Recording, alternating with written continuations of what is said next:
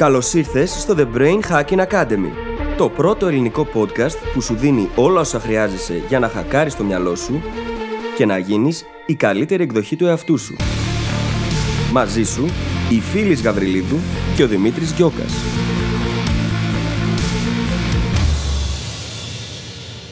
Γεια σου Brain Hacker και καλώς ήρθες σε άλλο ένα επεισόδιο του The Brain Hacking Academy. Το σημερινό μας θέμα είναι η προσφορά και θα μας ακούσει να πιάνουμε το θέμα από μια πολύ ενδιαφέρουσα οπτική. Θέλουμε καταρχάς να αποδομήσουμε την έννοια του ότι υπάρχει απόλυτη ανιδιοτέλεια όταν προσφέρουμε. Κάτι τέτοιο αποτελεί μύθο. Πάντα κερδίζουμε όταν προσφέρουμε στους άλλους και θέλουμε να συζητήσουμε την έννοια egotistical utilitarian, που στην ουσία σημαίνει πως όταν η δράση μας ωφελεί τους άλλους και εμάς τους ίδιους εξίσου, τότε έχουμε βρει τη χρυσή τομή. Θα καταλάβεις καλύτερα τι εννοούμε παρακάτω. Θα μας ακούσεις επίσης να συζητάμε για το πόσο σημαντικό είναι σε βιολογικό επίπεδο το να μπαίνουμε στη διαδικασία να προσφέρουμε, διότι αποφελούμαστε ακόμα και από άποψη φυσικής και πνευματικής υγείας, ότι μπορούμε να δημιουργήσουμε ένα ripple effect, δηλαδή η δική μας προσφορά μπορεί να οδηγήσει και άλλους ανθρώπους στο να προσφέρουν, και πάει λέγοντας, και θα δούμε επίσης πότε το να δίνεις έχει πραγματική ουσία. Λοιπόν, δεν θα σου τα πω όλα από εδώ. Θα σε αφήσω να απολαύσεις το επεισόδιο έχεις στο νου πως θα σου ανακοινώσουμε μερικά πολύ ωραία πραγματάκια για το Brain Hacking Academy μέσα σε αυτό το επεισόδιο. Και αφού τώρα έχω κινήσει λίγο την περιέργειά σου, σε αφήνω και τα λέμε στην άλλη πλευρά. Καλή ακρόαση. Καλησπέρα Δημήτρη. Καλησπέρα φίλη, τι κάνεις, πώς ήταν η εβδομάδα σου; Η εβδομάδα μου ήταν και εξακολουθεί να είναι καλή. Λίγο πιο χαλαρή από την προηγούμενη, που η αλήθεια είναι ότι την προηγούμενη εβδομάδα ζορίστηκα αρκετά. Είχαμε πολλή δουλειά, πολλή επικοινωνία. Γενικώς και το Σαββατοκύριακο το πήρε η μπάλα. Αυτή η εβδομάδα είναι καλύτερη και περιμένω και την άδεια. Περιμένω τα Χριστούγεννα. άδεια, κάνα τριμεράκι. Ε, εντάξει, άδεια είναι όμως. Εσύ πώς είσαι; Είμαι πάρα πολύ καλά. Πολύ καλύτερα ψυχολογικά από τις προηγούμενες εβδομάδες για κάποιο λόγο. Δεν ξέρω. Πόσο τη βαράει του καθένα. Αλλά χαίρομαι που είμαι καλύτερα. Με βοηθάει και να νιώθω καλύτερα προφανώς, αλλά και να πηγαίνει πολύ καλύτερα και η δουλειά και όλα αυτά που κάνουμε. Οπότε, mm-hmm. ξέρεις, έχω πολύ περισσότερο ενθουσιασμό από ό,τι είχα λοιπόν για όλα αυτή τη στιγμή. Σούπερ. Χαίρομαι πάρα πολύ. Και μια και έχουμε ενθουσιασμό και μια και έρχονται και τα Χριστούγεννα και μια και οι ακροατές μας μας αγαπάνε τόσο πολύ και μας δείχνουν την αγάπη τους στο Instagram που κάνουμε live κάθε Τετάρτη. Θέλεις να διαβάσεις και αυτό το φανταστικό review της Αλίκης; Θέλω σίγουρα να διαβάσω αυτό το φανταστικό review της Αλίκης, το οποίο με έχει σκλαβώσει και πάω να το διαβάσω. Τίτλος Πόρτες, 5 αστέρια. Και λέει: Με γάργαρο ύφος και επαγγελματικό τρόπο, οι φίλοι και ο Δημήτρης μοιράζονται τεχνικές που βοηθούν να αξιοποιήσουμε το απεριόριστο δυναμικό του νου μας. Με σοβαρότητα, γνώση, χιούμορ και πάθος, τεμαχίζουν προκαταλήψεις και ανατέμνουν τον ανθρώπινο εγκέφαλο, δίνοντάς μας πρόσβαση σε θεμελιώδεις μηχανισμούς που βοηθούν να επαναπρογραμματίσουμε το μυαλό μας και να κατακτήσουμε στόχους, με επίγνωση και σεβασμό. Φίλη Δημήτρη, στα 40 μου ξεκίνησα σπουδές στο Πανεπιστήμιο, ένα από τα ωραιότερα ταξίδια στη ζωή μου. Στα 44 έκανα μεταπτυχιακό στο Λονδίνο, προσπαθώντας να βρω εργασία σε τομέα τελείως διαφορετικό από αυτόν της έως τότε εργασίας μου. Δεν κατάφερα να βρω δουλειά στον τομέα που ήθελα, οπότε παρακολούθησα μαθήματα για να εξερευνήσω άλλα τοπία. Μου πήρε τρία χρόνια να βρω δουλειά και τέσσερις διαγωνισμούς για να βελτιώσω το συμβόλαιό μου. Ήταν τότε αυτό που επιθυμούσα εκείνη την εποχή. Μετακόμισα με τον οργανισμό μου στο Άμστερνταμ λόγω Brexit στα 55 μου, έχοντας σχεδόν συνειδητοποιήσει ότι όχι, αυτός ο οργανισμός δεν είναι το κατάλληλο περιβάλλον για μένα. Είμαι ακόμα εκεί βέβαια, αλλά ακούγοντάς σας έχω εμπνευστεί βαθιά και είμαι έτοιμη να σχεδιάσω τα βήματα που ελπίζω να μπορέσω να ακολουθήσω για να ελευθερωθώ. Και όλα αυτά για να πω πως εν γέννη δεν εντυπωσιάζομαι εύκολα. Όμως με εσάς, τελίτσε. Σας ευχαριστώ, παιδιά. Μου θυμήσατε την ξεχασμένη περιέργειά μου. Το παιδί που θέλει να ανοίξει όλες τις πόρτες που υπάρχουν. Εσείς μας φαίνετε μπροστά τους. Αλίκη. Με έχεις σκλαβώσει υπέρμετρα. Απίστευτα πολύ. Ευχαριστούμε πάρα πολύ, Αλίκη. Ήταν λίγο μεγάλο, αλλά καταλαβαίνετε ότι δεν μπορούσαμε να μην το διαβάσουμε. Δεν μπορούσαμε, όχι. Είναι υπέροχο. Πραγματικά είναι υπέροχο και ευχαριστούμε πάρα πολύ. Ε, χαιρόμαστε διότι συνειδητοποιούμε και εμείς προ αυτό που αποφασίσαμε πριν δύο χρόνια να ξεκινήσουμε να προσφέρουμε έχει όντως ανταπόκριση. Και είναι υπέροχο να το, να το βλέπεις αυτό γραπτός και από τους ακροατές σου. Και για να το πω και λίγο διαφορετικά, ανταπόκριση μπορεί να έχουμε δει και μας στέλνετε, μας μιλάτε, αλλά όταν βλέπουμε ότι έχει επίδραση, ότι έχει αντίκτυπο στη δικιά σας ζωή και στα δικά σας συναισθήματα και στο πώς νιώθετε εσείς για τον εαυτό σας και τη ζωή σας, αυτό είναι που πραγματικά μας δίνετε όταν μας το λέτε και μας δίνει το κίνητρο να συνεχίσουμε αυτό που κάνουμε. Και συνδέεται και πάρα πολύ ωραία με το θέμα του επεισοδίου, το οποίο αφορά στην ίδια την προσφορά και στην αξία της.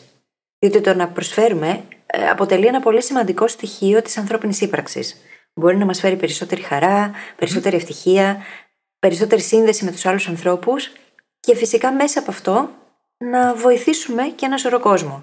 Και η αλήθεια είναι πως το podcast, ένας σημαντικός λόγος για τον οποίο το ξεκινήσαμε εγώ και ο Δημήτρης, είναι και αυτός. Το γεγονός ότι θέλαμε να μοιραστούμε μαζί σας όλα αυτά τα εργαλεία, με την ελπίδα ότι θα κάνουμε έστω και μία ζωή καλύτερη. Και σε λίγο πιο πρακτικό επίπεδο, εμείς οι ίδιοι βοηθήκαμε πάρα πολύ διαβάζοντας, ακούγοντας και βρίσκοντας μπροστά μας πράγματα που εμείς μοιραζόμαστε τώρα στο podcast. Όπως λοιπόν βρήκαμε μπροστά μας πληροφορίες και ιδέες και έννοιες που μας αλλάξαν τη ζωή και που θα θέλαμε να τις έχουμε βρει πολύ νωρίτερα, πιστέψτε μας, αποφασίσαμε να πάρουμε ακριβώς αυτές τις ιδέες και να προσθέσουμε τις δικές μας από πάνω και να τις μοιραστούμε ξανά μαζί σας. Γιατί για κάθε έναν που το ακούει αυτό νωρίτερα, όχι μόνο για πρώτη φορά, αλλά που το ακούει νωρίτερα, κερδίζουμε χρόνο, κερδίζουμε συναισθήματα, κερδίζουμε τόσα πολλά πράγματα στη ζωή μας. Και αυτό είναι Και δικό μας σκέψου βίωμα, ότι- έτσι. Συγγνώμη, και αυτό είναι δικό μας βίωμα. Το ζήσαμε πρώτα και αποφασίσαμε να το κάνουμε κι εμείς αντίστοιχα. Και σκέψου ότι αυτή τη στιγμή έχουμε πολύ νεαρούς brain hackers στην παρέα μας. Έμαθα χθες για τον νεαρότερο από όσους έχω ακούσει, που είναι 10 χρονών. Wow! Και χαίρομαι τόσο τόσο τόσο πολύ που σε αυτή την ηλικία τα παιδιά γίνονται brain hackers και αρχίζουν και σκέφτονται Wow. με τέτοιους τρόπους. Εγώ είχα μείνει στο 14. Ε, υπήρχε το 14, υπάρχει, συνεχίζει να υπάρχει, έχουμε όμως και 10 αυτή τη στιγμή. Χαίρομαι πραγματικά όταν ε, μας ακούνε νέοι άνθρωποι, αλλά δεν έχει σημασία η ηλικία. Άνθρωποι που κερδίζουν από αυτό που έχουμε να πούμε. ναι, εννοείται πως δεν έχει σημασία, απλά είναι πολύ ενδιαφέρον το να είσαι 10 χρονών και να έχεις μπει σε αυτό το μονοπάτι. Πάμε λοιπόν πίσω στην προσφορά. Να ξεκινήσουμε λίγο πιο ολοκληρωμένα το θέμα. Και να πούμε καταρχάς τι εννοούμε με την προσφορά. Με την προσφορά εννοούμε το να δίνουμε. Αυτό μπορεί να έχει οποιαδήποτε μορφή. Μπορεί να δίνουμε χρόνο, χρήματα, ενέργεια, συναισθήματα, να είμαστε εκεί για κάποιον που μας έχει ανάγκη, ας πούμε, που είναι περισσότερο θέμα συναισθημάτων παρά χρόνου.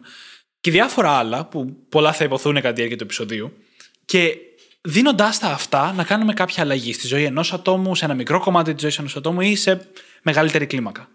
Και θέλουμε να μιλήσουμε και μέσα από το πρίσμα ερευνών που έχουν γίνει σε σχέση με την προσφορά, σε σχέση με τη γενεοδορία. Ε, και αξίζει να το πούμε, να το αναφέρουμε και αυτό, διότι θα ακούσετε και διάφορα κατά τη διάρκεια του επεισοδίου, τα οποία ίσως να πηγαίνουν και κόντρα στο συμβατικό τρόπο θεώρησης της ίδιας της προσφοράς και της γενεοδορία. Σύμφωνα με έρευνες, λοιπόν, οι άνθρωποι που δίνουν και ανήκουν και σε ομάδες που ενδεχομένως να προσφέρουν κάτι στην κοινωνία, γίνονται και οι ίδιοι πολύ πιο επιτυχημένοι. Και μάλιστα αυτό το συζητάει πολύ στο βιβλίο του Give and Take ο Dr. Adam Grant, που είναι ένας από τους αγαπημένους μας εδώ στο podcast. Ναι, ναι. Είναι λοιπόν σημαντικό στοιχείο της ανθρώπινης ύπαρξης και μπορεί να οδηγήσει και σε μεγαλύτερα επίπεδα επιτυχίας, έτσι. Χωρίς αυτό να σημαίνει πως το κάνουμε επί τούτου, όμως υπάρχουν λόγοι για τους οποίους συμβαίνει αυτό το πράγμα. Και πιθανότατα το να ανοίξουμε τον εαυτό μας στην ίδια την προσφορά και τη γενεοδορία μπορεί να οδηγήσει σε πολύ υψηλότερα επίπεδα ευτυχίας στη ζωή μας. Ακριβώς. Καταρχάς, ο Adam Grant είναι από τους μεγαλύτερους ακαδημαϊκούς που υπάρχουν αυτή τη στιγμή στον πλανήτη. Και η λογική πίσω από αυτό, ότι όποιος συνειδητά προσφέρει γίνεται πιο επιτυχημένος, που είναι στατιστική σύνδεση, ισχύει επειδή όταν προσφέρουμε, δημιουργούμε πολλά θετικά πράγματα τόσο στον εαυτό μας, όσο και στους γύρω μας, όσο και στη σύνδεσή μας μεταξύ τους. Αν το σκεφτούμε αυτό λοιπόν υπό το πρίσμα της επιτυχίας, που για τους περισσότερους εμφανίζεται στον επαγγελματικό τομέα της ζωής μας, περισσότερη προσφορά, το να δίνουμε δηλαδή, μπορεί να οδηγήσει σε πολλά θετικά πράγματα στην καριέρα μας, ειδικά σε σχέση με τους ανθρώπους. Και έχουμε πει πολλές φορές ότι οι καριέρες φτιάχνονται με το δίκτυό μας και όχι μόνο με την προσπάθειά μας. Οπότε είναι πολύ σημαντικό κομμάτι. Πολύ σημαντικό και πολύ ουσιαστικό. Διότι χτίζοντας καλύτερες σχέσεις, καλύτερους δεσμούς και καλύτερο network, στην ουσία ε, εποφελούμαστε και εμείς, εποφελούνται και οι άλλοι άνθρωποι γύρω μας. Και βασικά να το πω αντίστροφα. Εποφελούνται οι άνθρωποι γύρω μας και μέσα από αυτό εποφελούμαστε κι εμείς. Ακριβώς.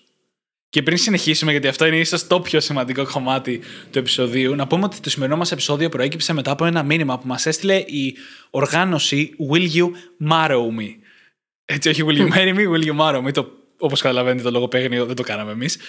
Η οποία είναι μια οργάνωση που έχει φτιαχτεί από φοιτητές ιατρική και μας στείλανε ένα μήνυμα λέγοντάς μας αν θα θέλαμε να κάνουμε ένα επεισόδιο για την προσφορά σε συνεργασία μαζί τους και εμείς βέβαια είπαμε ότι θα κρατήσουμε κανονικά τη δομή της εκπομπής μας. Θέλουμε να μιλήσουμε για την προσφορά σε ένα αντικείμενο γιατί φαίνεται πάρα πολύ ενδιαφέρον και να κάνουμε μια αναφορά. Οπότε μπορείτε να βρείτε περισσότερα για αυτήν την οργάνωση στις σημειώσεις του επεισοδίου μας, στο site μας, στο brainhackingacademy.gr. Έχει να κάνει με τη δωρεά μυελού των οστών, το οποίο είναι τελείως διαφορετικό από το νοτιαίο μυελό, για να ξεκαθαρίσουμε οποιοδήποτε μπέρδεμα. Διάβασα τις πληροφορίες που μας στείλανε σχετικά με τη δράση τους, όπως καταλαβαίνεις. Και σε κάθε περίπτωση και αυτοί προσφέρουν στον τομέα που έχουν διαλέξει να προσφέρουν. Οπότε μιας και μας δώσαν την ιδέα για το επεισόδιο, πηγαίνετε να ρίξετε μια ματιά και να δείτε αν είναι κάτι που θα σας ενδιαφέρει και εσάς να προσφέρετε μέσα από αυτή την οργάνωση. Ευχαριστούμε πολύ λοιπόν για την ιδέα, παιδιά. Ευχόμαστε ό,τι καλύτερο και να βρεθούν όλο και περισσότεροι δότες. Και προχωράμε στο επεισόδιο. Λοιπόν, όπως είπες, τα παιδιά επέλεξαν να δώσουν, να προσφέρουν σε ένα τομέα που είναι για τους ίδιους κάτι σημαντικό. Ναι, ναι. Ε, είναι σημαντικό πάντα να έχουμε στο νου πως προσφέρω δεν σημαίνει θυσιάζομαι. Υπάρχει στην κουλτούρα μας πάρα πολύ έντονα αυτό το στοιχείο. Ότι προσφορά και γενεοδορία σημαίνει πως χρειάζεται να θυσιαστώ, να θυσιάσω κάτι δικό μου. Σημαίνει αυτοθυσία. Δεν είναι όμως έτσι απαραίτητα, διότι όταν μπαίνουμε σε αυτή τη λογική της θυσίας, παύλα αυτοθυσίας, στην ουσία πηγαίνουμε κόντρα σε αυτό που πραγματικά θέλουμε να κάνουμε. Όταν όμως προσφέρεις χωρίς πραγματικά να το νιώθεις και δημιουργείται αυτή η πικρία, αυτή η αντίσταση μέσα σου, τότε στην ουσία δεν προσφέρεις πραγματικά. Και θα σα πω και ένα βήμα παραπέρα, γιατί αυτό που λες είναι αρκετά εύκολο νομίζω να εξηγηθεί και να το κατανοήσουμε. Αλλά τι γίνεται όταν κάποιος νιώθει καλά με την αυτοθυσία του; Είναι αυτό καλή στρατηγική; Και εδώ θα φέρω εγώ κάποιες αμφιβολίες στο τραπέζι, γιατί το νόημα δεν είναι να μεγιστοποιήσουμε την προσφορά μας σήμερα, έτσι, αλλά την συνεχόμενη προσφορά μας με όποιον τρόπο εμείς έχουμε επιλέξει προς την κοινωνία. Αν λοιπόν πραγματικά ζημιώνουμε τον εαυτό μας, τους σπόρους μας, το χρόνο μας, τη ζωή μας για να προσφέρουμε, τότε αυτό που κάνουμε δεν είναι βιώσιμο. Και κάποια στιγμή, με τον ένα ή με τον άλλο τρόπο, θα αναγκαστούμε να το σταματήσουμε. Άρα, για να είναι όλοι κερδισμένοι και εμείς να απολαμβάνουμε τα ευχάριστα συναισθήματα του να δίνουμε, αλλά και να συνεχίσουμε να δίνουμε με συνέπεια, πρέπει να σταματήσουμε να το σκεφτόμαστε σαν αυτοθυσία και να δίνουμε από αυτά που μπορούμε να δώσουμε. Χωρίς να εννοώ σε καμία περίπτωση να δίνουμε λιγότερο, αλλά να δίνουμε για περισσότερο, πιο σταθερά, με περισσότερη συνέπεια. Και στην ουσία υπάρχει μια πάρα πολύ όμορφη, υπέροχη χρυσή τομή, την οποία ο Μάθιο Μακόναχιου πρόσφατα μας βοήθησε να τη βάλουμε σε λέξεις. Στα αγγλικά ονομάζει αυτή τη χρυσή τομή egotistical utilitarian. Και με απλά ελληνικά αυτό σημαίνει πως όταν η δράση μας ωφελεί τους άλλους και εμάς τους ίδιους εξίσου, και ωφελούμαστε δηλαδή τόσο εμείς όσο και οι υπόλοιποι, τότε ε, βιώνουμε αυτό το ιδανικό, το blissful ε, moment, στο οποίο κανείς δεν χάνει και όλοι κερδίζουν. Έχουμε δημιουργήσει δηλαδή καταστάσεις win-win, όπου όλοι είναι κερδισμένοι και εμείς μαζί τους, και αυτό είναι ιδανικό. Διότι το ιδανικό είναι να προσφέρουμε μέσα από εκείνο που πραγματικά έχουμε και θέλουμε να προσφέρουμε. Μέσα από τα χαρίσματά μας, μέσα από τους πόρους που έχουμε και θέλουμε να τους διαθέσουμε, ακριβώς επειδή τα δικά μας θετικά συναισθήματα προσθέτουν σε αυτόν τον κύκλο και δεν αφαιρούν. Και δεν είναι από τα δικά μας θετικά συναισθήματα. Το ιδανικό σημείο είναι εκεί που εμείς πραγματικά κερδίζουμε.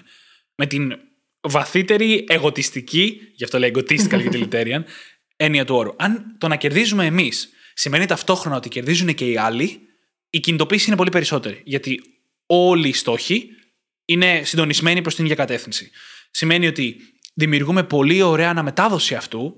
Όλοι κερδίζουν, όλοι έχουν περισσότερη δύναμη, όρεξη, ενέργεια, υγεία, πόρους, οτιδήποτε να διαθέσουν ώστε να κάνουν το ίδιο. Βασικά δεν υπάρχει τίποτα να χάσει κανείς. Και όσο περισσότερο βρίσκουμε τέτοιες καταστάσεις στη ζωή μας, ή τις κυνηγάμε ή τις δημιουργουμε τόσο καλύτερα είναι. Και ξέρεις, το εγώ είναι ο εχθρός μόνο όταν επικρατεί σε όλα. Όταν όμως αναζητάμε τρόπους να συνδυάσουμε αυτά που εμείς θέλουμε να πετύχουμε και τις δικές μας ανάγκες με το κοινό καλό, τότε γίνονται τα θαύματα. Τότε πραγματικά γίνονται μεγάλες αλλαγές.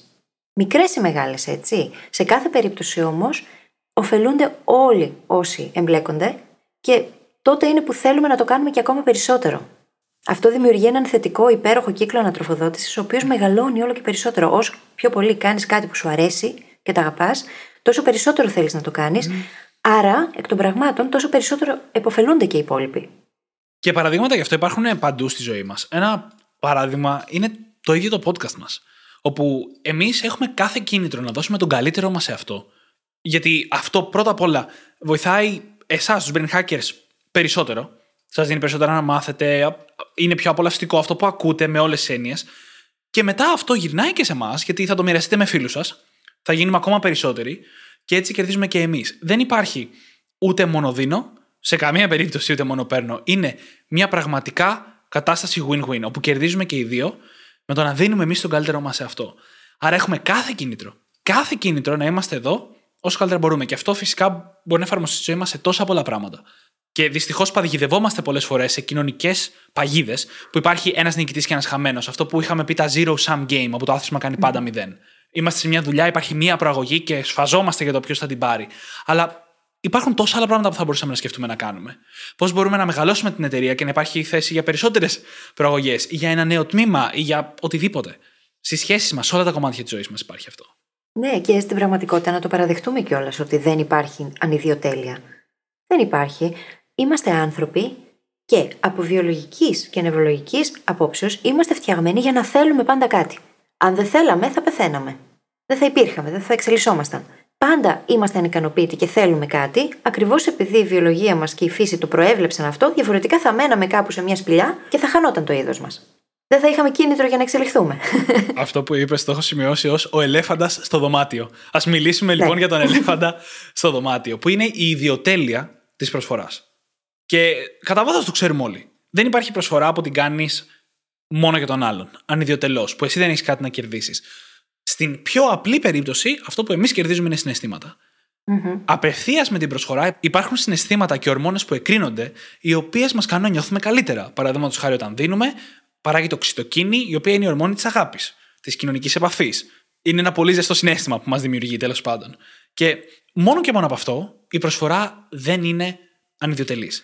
Θα κάνω μια μικρή διάκριση ανάμεσα στην ανιδιοτέλεια και στον αλτρουισμό, λέγοντας βασικά ότι η ανιδιοτέλεια είναι η παντελής έλλειψη οποιασδήποτε ιδιοτέλειας, το οποίο δεν υπάρχει, ενώ ο αλτρουισμός, όπως ορίζεται, όπως το ψάξαμε και ορίζεται, λέει βασικά ότι το αντάλλαγμα που έχουμε είναι ένας πιο πλούσιος κόσμος, τουλάχιστον πνευματικός και συναισθηματικός. Και ίσως και υλικός. Αλλά αυτό είναι μια υποπερίπτωση. Και για όλους αυτούς τους λόγους που αναφέραμε τώρα, για το γεγονός ότι υπάρχει αυτός ο ελέφαντας στο δωμάτιο, είναι σημαντικό πάντα να δίνουμε όταν πραγματικά βγαίνει από την καρδιά μας. Τότε έχει και πραγματική ουσία. Όταν βγαίνει από την καρδιά μας και έχει και νόημα για εμάς τους ίδιους. Τότε οδηγεί σε θετικά συναισθήματα και αυτό είναι απολύτως θεμητό διότι διαιωνίζει τη διαδικασία αυτή. Μας κάνει να θέλουμε ακόμα περισσότερο να το κάνουμε και δημιουργεί ένα ripple effect. Δίνει το παράδειγμα και οδηγεί πιθανότατα και στους γύρω μας να κάνουν κάτι παρεμφερές. Είναι μεταδοτική, ας το πούμε, η προσφορά. Mm. Βλέπεις κάποιον φίλο σου, κάποιο δικό σου να το κάνει και λες: Α, θα κάνω κι εγώ κάτι. Θα συμμετέχω κι εγώ, ας πούμε, σε αυτόν τον οργανισμό. Θα αγοράσω κι εγώ μια κούπα για να βοηθήσω το ελληνικό παιδικό χωριό. Θα κάνω κι εγώ το Ice Bucket Challenge, είμαι λίγα χρόνια πίσω, και θα ενισχυθεί έτσι όλη η έρευνα για το ALS. Ακριβώς. Οπότε όλα αυτά τα πράγματα είναι θεμητά ακριβώς επειδή είναι και μεταδοτικά. Αυτά τα θετικά συναισθήματα. Και μάλιστα, διάβαζα κάποια στιγμή παλιότερα σε μια έρευνα, δεν τη βρήκα σήμερα, ε, για να την αναφέρω, ότι ακόμα και όταν βλέπουμε κάποιον άλλον άνθρωπο να κάνει μια καλή πράξη, να βοηθάει να προσφέρει κάτι, αισθανόμαστε εμείς τα θετικά συναισθήματα και κρίνεται προφανώς και οξυτοκίνη και ενδορφίνες. δεν ξέρω αν είναι χρήσιμο για την πραγματική προσφορά. Είναι χρήσιμο διότι μας βάζει σε μια διαδικασία να θέλουμε κι εμείς να το κάνουμε. Γι' αυτό το λόγο προφανώς είναι και μεταδοτικό όλο αυτό. Θα ανοίξω ένα μικρό κεφάλαιο πάνω σε αυτό που λες. Το οποίο έχει να κάνει με την αξία της προσφοράς. Η κουλτούρα μας δυστυχώς υποτιμάει πάρα πολύ την προσφορά που γίνεται για ίδιο όφελος. Mm-hmm. Και γι' αυτό και τρομάζουμε ίσως όταν ακούμε αυτό που λέμε ότι δεν υπάρχει ανιδιοτέλεια, ότι όλη η προσφορά είναι ιδιωτελή. Αυτό όμως πρέπει να ξεκαθαρίσουμε ότι δεν μειώνει καθόλου την αξία της προσφοράς. Δηλαδή, αυτό που προσφέρουμε, ό,τι είναι, χρήμα, μυελός των αστών, χρόνος, οτιδήποτε, βοηθάει πραγματικά εκεί που πάει. Μπορεί να υπάρξει ένα μικρό debate για αυτό που έχει να κάνει με την εμπιστοσύνη, πώς αξιοποιούνται αυτοί οι πόροι, αλλά θα το συζητήσουμε σε λίγο. Δεν έχει σημασία λοιπόν για ποιο λόγο γίνεται. Στην Αμερική, ας πούμε, αυτό γίνεται πάρα πολύ. Πάρα πολλές φιλανθρωπικές ενέργειες γίνονται για μείωση των φόρων. Δηλαδή κερδίζουν σε φόρους περισσότερα από όσα δίνουν. Αλλά αναγκάζονται να δώσουν χρήματα σε φιλανθρωπίες. Χρήματα που χρησιμοποιούνται για να βοηθήσουν όντως τις ζωές ανθρώπων. Μπορούμε να κάτσουμε και να κατακρίνουμε αυτή την προσφορά και το πόσο πόσο καπιταλιστική και ιδιωτελής είναι όσο θέλουμε. Αλλά είναι μια προσφορά που συμβαίνει και έχει βοήθεια. Γι' αυτό και εγώ θα γυρίσω και θα πω σε αυτό που είπες. Δεν είμαι σίγουρος ότι συμφωνώ ότι πάντα πρέπει να βγαίνει από την καρδιά μας. Δεν με απασχολεί καθόλου αν βγαίνει από κέρδος στο πορτοφόλι μας. Αν προσφέρουμε πραγματικά και η προσφορά έχει όντως επίδραση, θετική επίδραση σε ζωές ανθρώπων, το από τι έρχεται, εμένα προσωπικά δεν με ενοχλεί. Εκτός αν έρχεται από έγκλημα, ας πούμε, εντάξει. Ε, Προφανώς. Προφανώς. Κοίταξε, δεν ε, έχω καμία απολύτως αντίρρηση σε όλα αυτά που λες. Συμφωνώ απόλυτα. Και καλό είναι καμιά φορά και αυτοί που έχουν δύναμη να αναγκάζονται να βοηθάνε, αν δεν θέλουν να το κάνουν από μόνοι τους. Σε κάθε περίπτωση όμως, το ίδιο το γεγονός αυτό καθ' αυτό, του να μπαίνουμε στη διαδικασία να προσφέρουμε, να βλέπουμε ότι αυτό γίνεται, είναι πολύ σημαντικό. Διότι δημιουργεί αυτό το ripple effect. Η ουσία είναι μία. Όταν δίνουμε, όποιο και είναι το κίνητρο, βοηθάμε. And that's the point. Και η αναμετάδοση που λες, αυτό το ripple effect που λες, έχει αποδειχθεί από έρευνες του Πανεπιστημίου στην Καλιφόρνια, νομίζω στο Σαν Diego και από το Harvard, ότι κάθε φορά που δίνουμε, δημιουργούμε μια αναμετάδοση που φτάνει μέχρι και δύο άτομα παραπέρα. Δηλαδή, εμείς, το άτομο που μας βλέπει και άλλο ένα άτομο μετά. Το οποίο σημαίνει ότι όχι μόνο όταν προσφέρουμε, προσφέρουμε εμείς, ό,τι και αν είναι αυτό, αλλά κάνουμε αυτό που λέμε τον κόσμο ένα καλύτερο μέρος. Σε ένα, σε ένα κύκλο κοντινό μας, αλλά όσο περισσότερο το κάνουμε, τόσο πιο πολύ μπορούμε να καλύψουμε έδαφος με αυτόν τον τρόπο. Και είναι OK το να προσφέρεις μέσα από εκείνο που εσύ θέλεις να κάνεις. Μέσα από τα δικά σου χαρίσματα.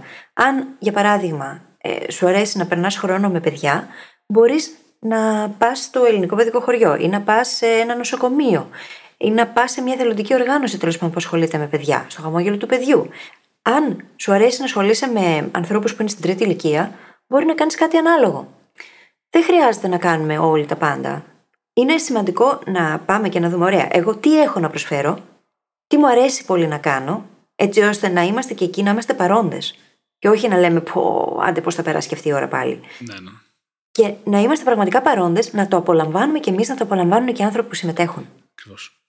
Και όχι, τι θέλω να προσφέρω έτσι, τι, τι μου ταιριάζει. Για οποιονδήποτε λόγο ο καθένας μας έχει συγκεκριμένες ευαισθησίες. Και είναι απολύτως OK να πηγαίνουμε προς αυτές. Γιατί υπάρχει και αυτό ότι κάποιοι σκοποί είναι καλύτεροι από άλλους. Φαίνεται από το πόσο πολύ ενισχύονται δράσεις που έχουν να κάνουν με παιδιά σε σχέση με δράσεις που έχουν να κάνουν με αστέγους ή με σκυλιά ή με οτιδήποτε άλλο. Ειδικά τα παιδιά έχουν την τιμητική τους και καλά κάνουν. Αλλά όλοι οι σκοποί έχουν αξία. Πρώτα απ' όλα γιατί σε όλους τους τομείς υπάρχουν άνθρωποι και πλάσματα που χρειάζονται αλλά και γιατί ο καθένας μας έχει διαφορετικές ευαισθησίες. Οπότε αντί να παγιδευόμαστε στο Α, αυτός ο σκοπός δεν παίρνει πολύ υποστήριξη ή αν δεν ασχοληθώ με αυτό, η βοήθειά μου δεν έχει σημασία, άρα δεν θα ασχοληθώ, αυτό δεν ισχύει. Παντού υπάρχει χώρος, παντού υπάρχει ανάγκη για βοήθεια και εμείς θα ασχοληθούμε με ό,τι έχουμε εμείς διάθεση. Και αυτό είναι και το να είσαι egotistical utilitarian. Να φροντίζεις οι δικές σου ανάγκες, αξίες και τα θέλω σου να ταυτίζονται με τον υπόλοιπο. Και αυτό σαφώς δημιουργεί και ένα αίσθημα purpose, έτσι, ότι έχουμε ένα σκοπό στη ζωή. Mm-hmm. Πράγμα το οποίο το έχουμε ξανασυζητήσει για την εξέλιξη. Πόσο σημαντικό ρόλο παίζει ο σκοπός για το εσωτερικό μας κίνητρο όταν θέλουμε να εξελιχθούμε σε κάτι. Στη ζωή την ίδια. Οπότε το να αισθάνεσαι πως έχεις ένα εσωτερικό κίνητρο, έχει τη δύναμη να σε κινητοποιήσει και να κάνεις πολύ περισσότερα πράγματα από εκείνα που θα έκανες αν δεν το είχες αυτό. Και όταν προσφέρουμε στη συντριπτική πλειοψηφία των περιπτώσεων, έχουμε και αυτονομία στο πώς θα το κάνουμε. Αυτό που μόλις λέγαμε, ότι είναι απολύτως OK να προσφέρουμε εκεί που εμείς έχουμε ευαισθησία. Το οποίο σημαίνει ότι δύο από τους τρεις βασικούς πυλώνες της κινητοποίησης του εσωτερικού κινήτρου καλύπτονται από την προσφορά. Και συνεχίζοντας λίγο, να μην υποτιμάμε καθόλου την αξία που έχει πραγματικά μόνο για το συναισθηματικό μας κόσμο το να προσφέρουμε. Ανεξαρτήτω με το ιδιονόφελος. Μια έρευνα του 2008 από το Harvard είχε δείξει ότι άνθρωποι που δίνανε χρήματα, που δορίζανε χρήματα, νιώθαν μεγαλύτερη ευτυχία από ότι άνθρωποι που τα είχαν εξοδέψει για τον εαυτό τους. Και το πιο ενδιαφέρον είναι ότι οι συμμετέχοντες στην αρχή είχαν προβλέψει ακριβώς το αντίθετο. Ότι θα νιώσουν μεγαλύτερη χαρά και ικανοποίηση ξοδεύοντας τα χρήματα για τον εαυτό τους. Και αυτό έχει αποδειχθεί σε έρευνα, έτσι, όχι στον αέρα. Κοίταξε, φαντάζομαι ότι όποιος έχει πάρει ποτέ και χαρίσει κάτι σε κάποιον δικό του άνθρωπο, το έχει βιώσει αυτό. Ε, οι περισσότεροι από εμάς όταν κάνουμε δώρα στους άλλους, χαιρόμαστε πολύ περισσότερο από ότι όταν κάνουμε δώρα στον εαυτό μας. Και φύγει και όλα από τα δώρα. Σκέψου να το δίνεις σε κάποιον που έχει ανάγκη. Να ξέρεις ότι. Mm-hmm. Όχι ότι κάνεις κάποιον απλά χαρούμενο γιατί πήρε ένα δώρο, αλλά ότι του κάλυψες κάποια ανάγκη που είχες εσύ τη δυνατότητα να βοηθήσεις. Και αλλιώς δεν θα γινότανε. Ακριβώς. Και το ωραίο σε όλα αυτά είναι πως δημιουργεί και μια νοοτροπία της αυθονίας, έτσι. Διότι όταν έχω πάντα κάτι να δώσω, αναγνωρίζω και ότι υπάρχει αυθονία. Μέσα μου, γύρω μου, και όταν ανοίγει το mindset και φεύγουμε από το scarcity mindset, το οποίο το έχουμε ξανασυζητήσει στο παρελθόν, που είναι το ε, δεν υπάρχουν αρκετά, δεν υπάρχουν αρκετοί πόροι στον κόσμο, και πάμε προς το υπάρχουν αρκετά για όλους εκεί έξω, και πόσο μάλλον μέσα μου έτσι, διότι όταν ξεκινάς με αυτή την οτροπία του να βρίσκεις ευκαιρίες για να προσφέρεις, αρχίζει και αλλάζει το ίδιο το mindset. Αντιστρέφεται. Και αναγνωρίζεις πόση ευθονία υπάρχει, είσαι πιο ευγνώμων, αυξάνονται τα επίπεδα χαράς στη ζωή σου και όλο αυτό δημιουργεί έναν υπέροχο κύκλο. Και το υπέροχο είναι ότι ισχύει και το ανάποδο. Έχουμε μιλήσει για το mindset της αυθονίας στο παρελθόν και το πώς όλα γύρω μας είναι άφθονα. Όταν λοιπόν αντιμετωπίζεις τον κόσμο έτσι, που συνδέεται πάρα πολύ και με ένα growth mindset, είσαι και πολύ πιο διατεθειμένος να δώσεις. Γιατί οι πόροι σου, όποιοι και αν είναι αυτοί, χρήματα, χρόνος κτλ., δεν είναι περιορισμένοι. Συνειδητοποιείς ότι έχεις δυνατότητα να εξελιχθείς κι εσύ και να βοηθήσεις και άλλους, αυτό που λέγαμε, egotistical utilitarian, γιατί υπάρχουν πόροι για όλους. Και εκτός λοιπόν από όλα τα πλεονεκτήματα που έχει η αυθονία για τον εαυτό μας, αρχίζει και έχει αυθονία και για τον κόσμο γύρω μας, είτε τους κοντινούς μας ανθρώπους, είτε όπου προσφέρουμε. Και επίσης είναι πολύ σημαντικό να πούμε πως ανεβάζει την αυτοεκτίμηση και το αίσθημα ευθύνης που έχουμε. Και αυτό αποδεδειγμένα. Και πόσο σημαντικό είναι το να έχουμε αίσθημα αυτοεκτίμησης. Και πόσο πολύ ανεβαίνει όταν διαπιστώνουμε πως έχουμε πράγματα να δώσουμε, πως αξίζουμε. Αναγνωρίζουμε εμείς οι ίδιοι πρώτα την αξία αυτού που δίνουμε, που προσφέρουμε. Έτσι, για να μπορέσουμε να το προσφέρουμε. Ακριβώς. Σκεφτείτε τι σημάδια μας δίνει. Έχει μέχρι και βιολογικό αντίκτυπο το να προσφέρουμε. Μια έρευνα του 2006 από το Εθνικό Ινστιτούτο Υγείας των ΗΠΑ έδειξε ότι όταν εδωρίζουμε χρήματα σε φιλανθρωπίες, ενεργοποιούνται κομμάτια του εγκεφάλου που έχουν να κάνουν με την απόλαυση, με την ευχαρίστηση, με την κοινωνική σύνδεση, με την εμπιστοσύνη και παράγονται ενδορφίνες. Οι ενδορφίνες μαζί με την εξωτοκίνη που λέγαμε νωρίτερα μπορούν να δημιουργήσουν μέχρι και κάτι που στα αγγλικά λέγεται helpers high. Όπου δηλαδή είναι σαν να έχουμε πάρει ένα θετικής μορφής ναρκωτικό τέλος πάντων, επειδή βοηθήσαμε. Και θα σου πω πως έχοντας κάνει εθελοντισμό πολλά χρόνια τώρα ε, και έχοντας μιλήσει και με άλλους εθελοντές, αυτό είναι μια πολύ μεγάλη και πολύ σημαντική και ουσιαστική πραγματικότητα. Και όσο το κάνεις και όσο προσφέρεις, τόσο πολύ επωφελείς εσύ. Εγώ έλεγα πάντα στους παππούδες μου ότι μου λέτε εσείς ότι παίρνετε πολλά πράγματα από το να έρχομαι εγώ εδώ, αλλά εγώ όταν φεύγω, φεύγω με βαλίτσες γεμάτες. Κάθε φορά. Έχω πάρει πολύ περισσότερα από εσάς και αισθάνομαι ότι σας κλέβω κιόλας πολλές φορές. Γιατί ακριβώς έχεις αυτό το helper's high, παίρνεις και τόσο πολύ αξία από τους ανθρώπους που είναι εκεί μαζί σου, ε, έχουν να σου δώσουν τόσο πολλά, που πραγματικά αξίζει κάθε ένας από εμάς να μπει σε αυτή τη διαδικασία. Και όσο περισσότερο το κάνεις, τόσο περισσότερο το απολαμβάνεις. Και αν ακόμα δεν έχετε πιστεί για τα ωφέλη. Πέρα από όλα αυτά που έχουμε πει μέχρι τώρα. Έχει αποδειχθεί ότι το να βοηθάς και το να προσφέρεις έχει συνδεθεί με καλύτερη φυσική υγεία. Κυριολεκτικά μιλώντας. Μια έρευνα το 1999 από το Πανεπιστήμιο του Berkeley στην Καλιφόρνια έδειξε ότι οι περίλικες, οι οποίοι προσφέρανε θελοντικά χρόνο σε διάφορες δράσεις, είχαν 44% λιγότερη πιθανότητα να τους συμβεί κάτι μέσα στα επόμενα 5 χρόνια. Έτσι μετριούνται πολλές φορές αυτές οι έρευνες. Και στην έρευνα αυτή είχαν υπολογίσει πράγματα όπως μεγαλύτερες ηλικίες, βλαβερές συνήθειες όπως κάπνισμα, ε, υποκείμενα νοσήματα ή οτιδήποτε. Τα είχαν υπολογίσει όλα αυτά. Οπότε 44% καλύτερη σωματική υγεία χάρη στο ότι δίνανε έξω τον εθελοντισμό. Που είναι συγκλονιστικό, θα έλεγα. Και επιστήμονες, λίγο πιο θεωρητικά, το έχουν συνδέσει αυτό και με το μειωμένο στρες. Ότι όταν προσφέρουμε, βιώνουμε λιγότερο στρες και ότι το στρες είναι συνδεμένο με πάρα πολλά αρνητικά κομμάτια υγείας. Οπότε υπάρχει και αυτή η σύνδεση, κρύβεται πίσω από αυτό το 44%. Μα και μόνο που εγκρίνεται η ορμόνη της αγάπης, η οξυτοκίνη, των πραγμάτων πέφτει το στρες. Δηλαδή, αυτό από μόνο του είναι αρκετό. Και να συνδέσουμε αυτό όλο που συζητάμε σήμερα με το έξτρα μίλι που έχουμε συζητήσει στο παρελθόν σε σχέση με το networking, για παράδειγμα. Όταν κάποιος έχει σαν φιλοσοφία και στάση ζωής το να πηγαίνει πάντα το έξτρα μίλι για τους άλλους, χωρίς όμως να περιμένει πως θα υποφεληθεί, χωρίς να εξαρτάται από κάποιο συγκεκριμένο αποτέλεσμα, απλώς να κάνει κάτι παραπάνω από αυτό που είναι αναμενόμενο. Αυτό εκ των πραγμάτων έχει μέσα του την προσφορά την ίδια. Εννοείται και εκ των πραγμάτων πάντα επιστρέφεται στον κάτοχο. Είναι οξύμορο. Είναι οξύμορο, ναι. Δίνεις και είναι δεδομένο ότι αργότερα θα λάβεις. Μπορεί να μην το λάβεις από εκεί που το έδωσες. Παρ' όλα αυτά, αυτό δημιουργεί τελείως διαφορετικές σχέσεις. Σε αντιλαμβάνονται οι άνθρωποι διαφορετικά. Δεν το κάνεις όμως επί τούτου, δεν το κάνεις με αυτόν τον σκοπό. Το κάνεις επειδή το χαίρεσαι, επειδή αυτό είναι κομμάτι της ίδιας της φιλοσοφίας της ύπαρξής σου. Και αυτό είναι φιλοσοφία ζωής. Πρώτα απ' όλα στα επαγγελματικά, το να πηγαίνεις πάντα ένα βήμα παραπέρα από ό,τι χρειάζεται, θα σου δώσει όντως απευθείας εκτίμηση, δηλαδή από κάθε περίπτωση. Και είναι από τις καλύτερες πρακτικές. Το ίδιο και στην υπόλοιπη ζωή μας, με φίλους, με ρομαντικές σχέσεις, οπουδήποτε. Το σημείο κλειδί, το οποίο το ανέφερε η φίλης, είναι ότι δεν περιμένουμε να κερδίσουμε κάθε φορά που εμείς κάνουμε ένα βήμα. Δηλαδή, αν εγώ κάνω ένα βήμα παραπάνω για τη φίλης, όλη η διαφορά είναι αν περιμένω να κερδίσω απευθείας από τη φίλης κάτι πίσω ή γενικότερα. Και εγώ προσωπικά δεν πιστεύω στο κάρμα ή κάτι τέτοιο, αλλά αυτό που σίγουρα μπορώ να πω είναι ότι αν εσύ κάνεις κάτι παραπάνω 10 φορές, κάποιες φορές αυτό θα σου γυρίσει πίσω. Αν το έχεις φιλοσοφία ζωής, σου είναι και πιο εύκολο να το κάνεις και αυξάνεις κατά πολύ τις ευκαιρίες να πάρεις πίσω κι εσύ. Είναι άλλη μια φορά κάτι που έχει ιδιοτέλεια μέσα, δεν μπορούμε να την αποφύγουμε αυτή και ούτε χρειάζεται, αλλά σε κάθε περίπτωση εσύ κάνεις ένα βήμα παραπάνω. Και ο άλλος, όποιος κι αν είναι, η φίλη στο παράδειγμα, κερδίζει κάτι παραπάνω. Και είναι σημαντικό να φύγουμε από εκείνο το mentality που λέει ότι το να προσφέρεις χρειάζεται να είναι απολύτως ανιδιοτελές. Το λέμε και το ξαναλέμε, όμως είναι σημαντικό, διότι αισθανόμαστε άσχημα όταν κερδίζουμε κάτι τη στιγμή που προσφέρουμε. Πάρα πολλοί άνθρωποι αισθάνονται άσχημα γι' αυτό. Και υπήρξα κι εγώ μία από αυτούς στο παρελθόν. Δεν χρειάζεται όμως. Είναι σημαντικό το να αναγνωρίσουμε ότι και εμείς επωφελούμαστε και οι άλλοι και έτσι είναι η ίδια μας η φύση. Έτσι μας έχει φτιάξει. Δεν μπορούμε να πάμε κόντρα σε αυτό το πράγμα. Η ζωή, στην ουσία της, είναι το τι μπορούμε να προσφέρουμε και όχι τι μπορούμε να πάρουμε πίσω. Και το ίδιο ισχύει στις σχέσεις και σε οποιονδήποτε άλλο τομέα της ζωής. Αν βρεις πού μπορείς να προσφέρεις εκεί μπορείς να δημιουργήσεις και ευκαιρίες για τον εαυτό σου. Μου άρεσε πάρα πολύ αυτό που είπες και μου αρέσει αυτό που λέμε εδώ και από σήμερα, που κρύβεται από πίσω, ότι μιλάμε για ένα θέμα που δεν υπάρχει κάποιος να χάνει.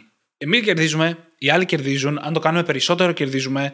Σε κάθε περίπτωση δεν έχει αρνητική υπόσταση αυτό το θέμα. Δεν υπάρχει αρνητική υπόσταση του δίνω, εκτός αν αυτοθυσιάζομαι σε σημείο που είναι βλαβερό για εμένα μακροπρόθεσμα. Εκτός από αυτήν την περίπτωση είναι πάντα κερδοφόρο για όλους.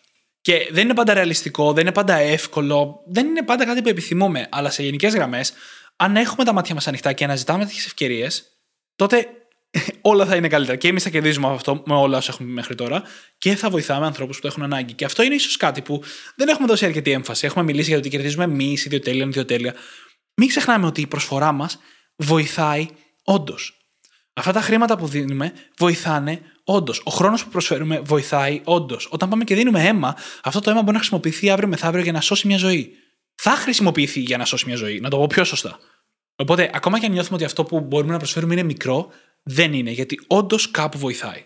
Ναι, ακόμα και το να χαμογελάσει έναν άγνωστο στο δρόμο. Δεν ξέρεις τι μπορεί να συμβαίνει στη ζωή του εκείνη τη στιγμή. Και πόσο πολύ μπορεί να του φτιάξει τη μέρα. Και αυτό προσφορά είναι. Δεν το ξέρεις. Δεν μπορείς να ξέρεις ποτέ πόσο πολύ μπορεί να βοηθήσει έναν συνάδελφό σου μια καλή κουβέντα και η αναγνώριση του ότι αυτό που κάνει είναι σημαντικό και τον βλέπεις, βλέπεις ότι προσφέρει, επειδή δεν ξέρεις τι μπορεί να συμβαίνει μέσα στο μυαλό του και στη ζωή του. Όπου μπορούμε λοιπόν να προσφέρουμε, διότι η προσφορά δεν είναι μόνο, δεν αφορά μόνο στο χρόνο μας και στα χρήματά μας. Προσφορά μπορεί να σημαίνει πάρα πολλά πράγματα. Mm. Ανέφερες ήδη το να δίνουμε αίμα. Ε, το να, δώσουμε, να δωρήσουμε χρήματα σε κάποιον οργανισμό ή ακόμα και σε έναν άνθρωπο που θα δούμε στο δρόμο. Το να βοηθήσουμε κάποιον άλλον. Να δωρήσουμε τον χρόνο μας τον ίδιο. Το είπαμε και πριν. Ένα παράδειγμα που θέλω να φέρω πάνω σε αυτό είναι πολλά βιντεάκια που έχω δει που πάνε άνθρωποι να κάτσουν δίπλα σε έναν άσταγο να μιλήσουν λίγο και να βοηθήσουν και οικονομικά. Και βλέπεις τους άσταγους να ενθουσιάζονται πολύ περισσότερο με την παρέα και την ναι. επικοινωνία ναι. παρά με τα ίδια τα χρήματα. Ναι, ναι, ναι. Και ακόμα και αυτό που νομίζουμε εμείς πολλές φορές ότι χρειάζονται οι άλλοι δεν είναι αυτό που όντως χρειάζονται. Και μπορούμε να προσφέρουμε χωρίς να διαθέσουμε κάτι παραπάνω από χρόνο και συναισθήματα, όχι χρήματα δηλαδή, που πολλές φορές αποφεύγουμε ή φοβόμαστε να δώσουμε, και πάλι μπορούμε να κάνουμε πολύ μεγάλη διαφορά στη ζωή ενός ή περισσότερων ανθρώπων. Ναι, διότι δεν μπορείς ποτέ να ξέρεις τι ανάγκες έχει ο απέναντί σου. Μπορείς μόνο να κάνεις εικασίες. Για να μάθεις όμως χρειάζεται να ρωτήσεις. Και μπορούμε να προσφέρουμε και με άλλους τρόπους. Μπορούμε να δώσουμε συμβουλές σε ανθρώπους που προφανώς τις θέλουν έτσι, τις έχουν ζητήσει. Μπορούμε να ρωτήσουμε αν κάποιος θέλει τη συμβουλή μας. Μπορούμε να κάνουμε κάποιον να γελάσει. Μπορούμε να δώσουμε ενθάρρυνση. Έτσι. Ακόμα και το να συγχωρήσουμε κάποιον είναι γενναιοδορία. Και σίγουρα είναι απαραίτητο να είμαστε γενναιόδοροι και να δείχνουμε καλοσύνη στον ίδιο μας τον εαυτό. Mm. Πόσες φορές μπορεί και εμείς οι ίδιοι έχουμε δει ανθρώπους γύρω μας να αρνούνται αγάπη στον εαυτό τους και πέρα από την αγάπη, οτιδήποτε, από υλικά αγαθά, από συναισθήματα, από σχέσεις, από επιτυχία, από χρήματα, οτιδήποτε. Μπορεί να τα στερούμε από τον εαυτό μας γιατί πιστεύουμε ότι δεν αξίζουμε, γιατί έχει συμβεί κάτι που μας έχει τραυματίσει με τον τρόπο με τον άλλο. Αν δεν αρχίσουμε κιόλας να είμαστε γενναιοδόροι με τον ίδιο μας τον εαυτό, θα είναι και πιο δύσκολο να είμαστε γενναιοδόροι και προς τα έξω. Ή από την άλλη, υπάρχουν άνθρωποι οι οποίοι προσφέρουν πάρα πολύ προς τα έξω, όμως είναι πάρα πολύ αυστηροί ή μάλλον σκληροί απέναντι στον ίδιο τον εαυτό τους διότι θεωρούν πως δεν τους αξίζει και θα τους αξίζει μόνο αν προσφέρουν προς τα έξω. Και πιστεύω πως αυτό έχει να κάνει σε πολύ μεγάλο βαθμό με όλη αυτή την οτροπία που υπάρχει γύρω από την προσφορά στον κόσμο μας. Ναι. Και θεωρώ πως αυτή η νοοτροπία είναι απαραίτητο να αλλάξει. Εξού και αυτό το επεισόδιο και επιμένουμε τόσο πολύ σε όλα αυτά. Οπότε, συνοψίζοντας, θα έλεγα να συζητήσουμε λίγο ποια είναι τα χαρακτηριστικά εκείνα τα οποία οδηγούν σε πραγματική προσφορά, η οποία ωφελεί και εμάς και τους άλλους. Δημιουργεί καταστάσεις win-win. Και είναι καταρχάς το να δίνουμε μέσα από την καρδιά μας, να δίνουμε εκείνο που όντως αισθανόμαστε σωστό για εμάς τους ίδιους και εκείνο που μας αρέσει. Να προσφέρουμε, για παράδειγμα, μέσα από τα χαρίσματά μας. Ε, είναι το να γνωρίζουμε επίσης πως αυτό θα μας κάνει χαρούμενους, θα μας κάνει πιο επιτυχημένους, όπως λέγαμε στην αρχή, και αυτό είναι OK. Δεν είναι κακό. Χρειάζεται να μπει και λίγο εγωισμός μέσα σε αυτό, διότι δεν υπάρχει ανιδιοτέλεια. Επίσης, αν ξεκινάμε πάντα με την λογική του να εντοπίσουμε εκείνα που θα κάνουν τη ζωή των άλλων καλύτερη, πιο εύκολη, πιο ευχάριστη, και μπαίνουμε λοιπόν σε αυτή την κατάσταση ενσυναίσθησης, τότε θα εντοπίζουμε και περισσότερες τέτοιες ευκαιρίες. Όταν έχουμε αυτή την πρόθεση να βρούμε πώς θα προσφέρουμε στη ζωή των άλλων, πώς θα την κάνουμε πιο ευχάριστη, τότε βρίσκουμε και αυτές τις ευκαιρίες και είναι και πιο εύκολο για εμάς να προσφέρουμε χωρίς καν να το σκεφτόμαστε. Επίσης, είναι σημαντικό να είμαστε ευγνώμονες εμείς οι ίδιοι. Διότι για να μπορώ να δώσω, σημαίνει πως έχω. Και χρειάζεται πρώτα να είμαι ευγνώμων για αυτά που έχω για να μπορώ να τα δώσω. Διαφορετικά αισθάνομαι πως κάποιος μου παίρνει κάτι το οποίο μου ανήκει δικαιωματικά και θυμώνω.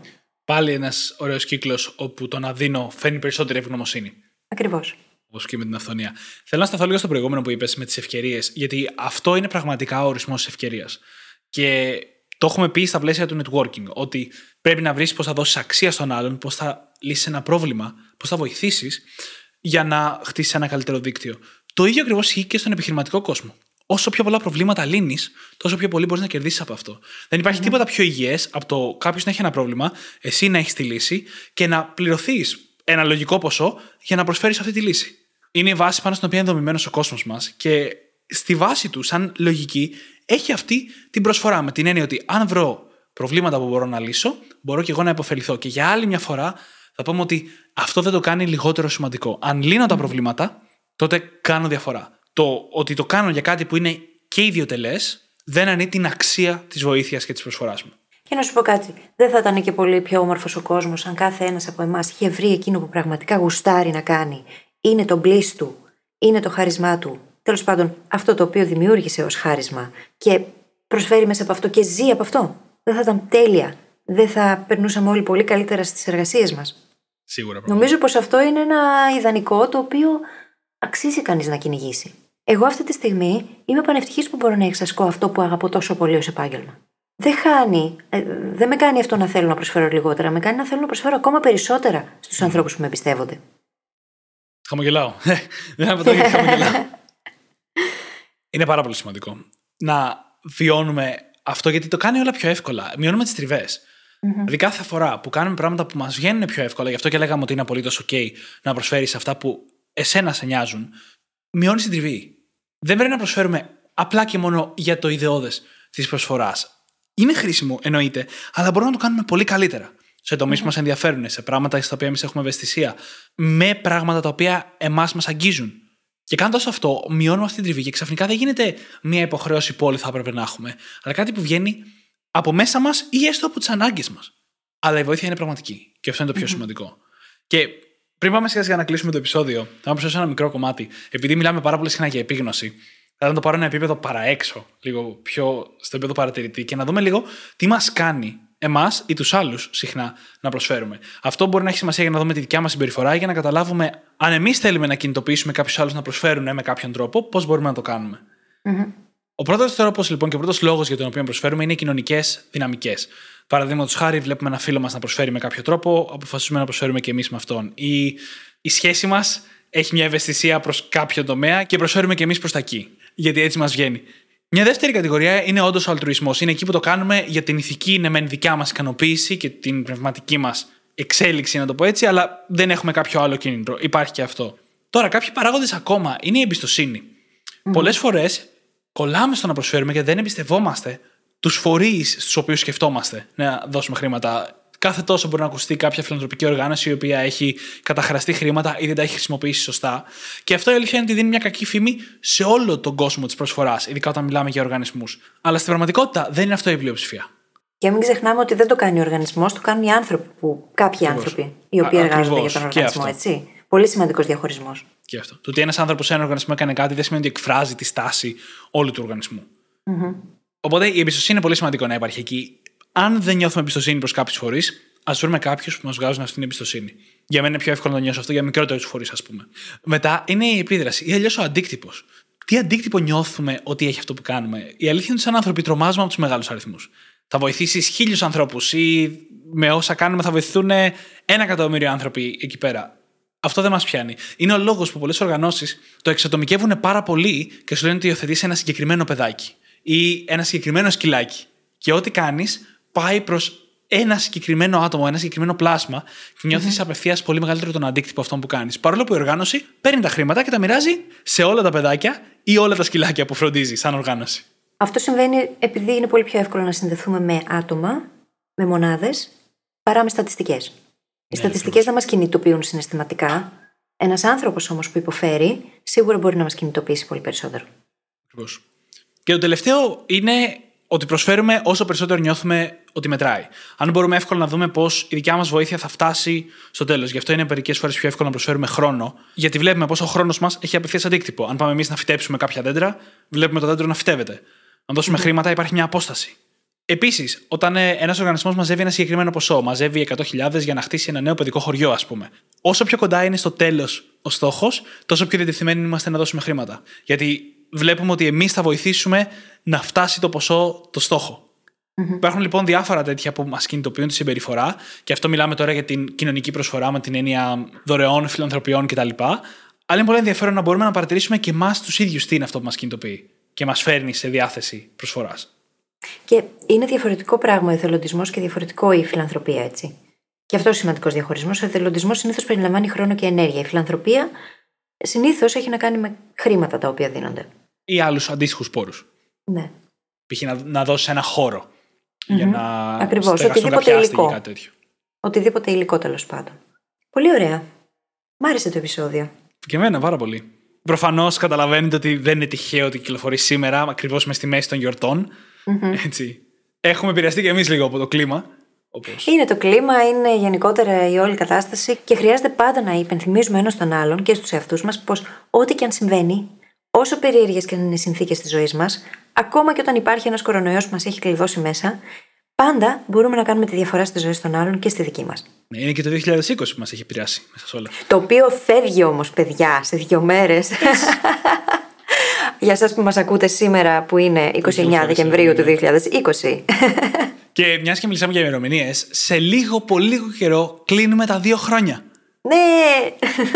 Στις 8 Ιανουαρίου ακριβώς κλείνουμε τα δύο χρόνια και έχουμε ετοιμάσει πολλά ωραία πραγματάκια τα οποία τώρα έτσι θα σας πούμε μερικούς τίτλους για να έχετε ιδέα τι σας περιμένει. Θα έχετε την ευκαιρία να μιλήσουμε απευθείας όλοι μαζί, να μπούμε σε μια κλίση, σε μια συνάντηση. Τι να κάνουμε, παιδιά, 2020 ήταν αυτό. να κάνουμε ένα Zoom meeting όλοι μαζί. Θα έχει ωραία δωράκια. Mm-hmm. Πολύ ωραία δωράκια όμω. που λέμε για το ναι, ναι, ναι, ναι, ναι. είναι αυτά. Θα ανακοινώσουμε μερικά πολύ ωραία πράγματα. Τα οποία δεν έχετε ιδέα πόσο ωραία είναι. και πόσο θα τα χαρείτε κι εσείς. Και πολλά άλλα που δεν θα τα πούμε τώρα. Όλα αυτά θα γίνουν την εβδομάδα 4 με 8, 9, 10, τέλος πάντων το Σαββατοκύριακο Ιανουαρίου. Είναι η επόμενη εβδομάδα, δηλαδή από τώρα που ακούτε το επεισόδιο. Θα μάθετε πολλά περισσότερα στα social και αν είστε γραμμένοι στη λίστα μας στο email που μπορείτε να γραφτείτε στο site μας, στο pennyhackingacademy.gr. Θα τα μάθετε από εκεί απευθείας. Και φυσικά να μας ακολουθήσετε στο Instagram, διότι κυρίως εκεί θα γίνεται ο Τζέρτζελος για αυτές τις μέρες. Και θα μπορούμε να τα πούμε και στο Instagram live που κάνουμε κάθε εβδομάδα. Θα μπορούμε να τα πούμε σε stories, στα post μας. Θα μπορείτε να γελάσετε και λίγο ενδεχομένως, να πάρετε έμπνευση, να πάρετε γνώση, επιπλέον γνώση. Γενικώς έχουν γίνει πολλές αλλαγές και έρχονται και πολλές αλλαγές. Και ανυπομονούμε για τις 8 Ιανουαρίου που θα σας δούμε όλους live, θα δούμε όλες τις φατσούλες σας. Όσοι έχετε μπλουζάκια να τα φορέσετε στο live, θα είναι τέλεια. Εννοείται. Μπλουζάκια πριν hackers. Βεβαίως, βεβαίως. Μη σας τρομάξει, αυτό δεν θέλετε. ναι, εννοείται. Και τι άλλο να τους πούμε; Δεν χρειάζεται να πούμε κάτι άλλο τώρα. Θα κλείσουμε τώρα κανονικά το επεισόδιο λέγοντας ότι μπορείτε να βρείτε τη σημειώση του επεισοδίου μας στο site μας στο brainhackingacademy.gr, όπου θα βρείτε και περισσότερες πληροφορίες για τους Will You Marrow Me, από τους οποίους εμπνευστήκαμε για το σημερινό επεισόδιο. Και θα σας ζητήσουμε να πάτε να κάνετε subscribe στην εφαρμογή που έχετε βρει και μας ακούτε, να μας αφήσετε εκεί ένα φανταστικό πεντάστερο review όπως αυτό που άφησε η Αλίκη και διαβάσαμε στην αρχή και πραγματικά μας έχει σκλαβώσει. Το βλέπω τώρα εδώ μπροστά μου και συγκινούμε. Και μια μικρή πράξη αγάπης, μέρες που είναι όχι ότι τις άλλες μέρες λέμε κάτι άλλο. Αρπάξτε τα κινητά των φίλων σας και δείξτε τους πώς μπορούν και εκείνοι να γίνουν brain hackers. Σας ευχαριστούμε πάρα πολύ που ήσασταν μαζί μας και σήμερα και σας ευχόμαστε καλή συνέχεια. Καλή συνέχεια.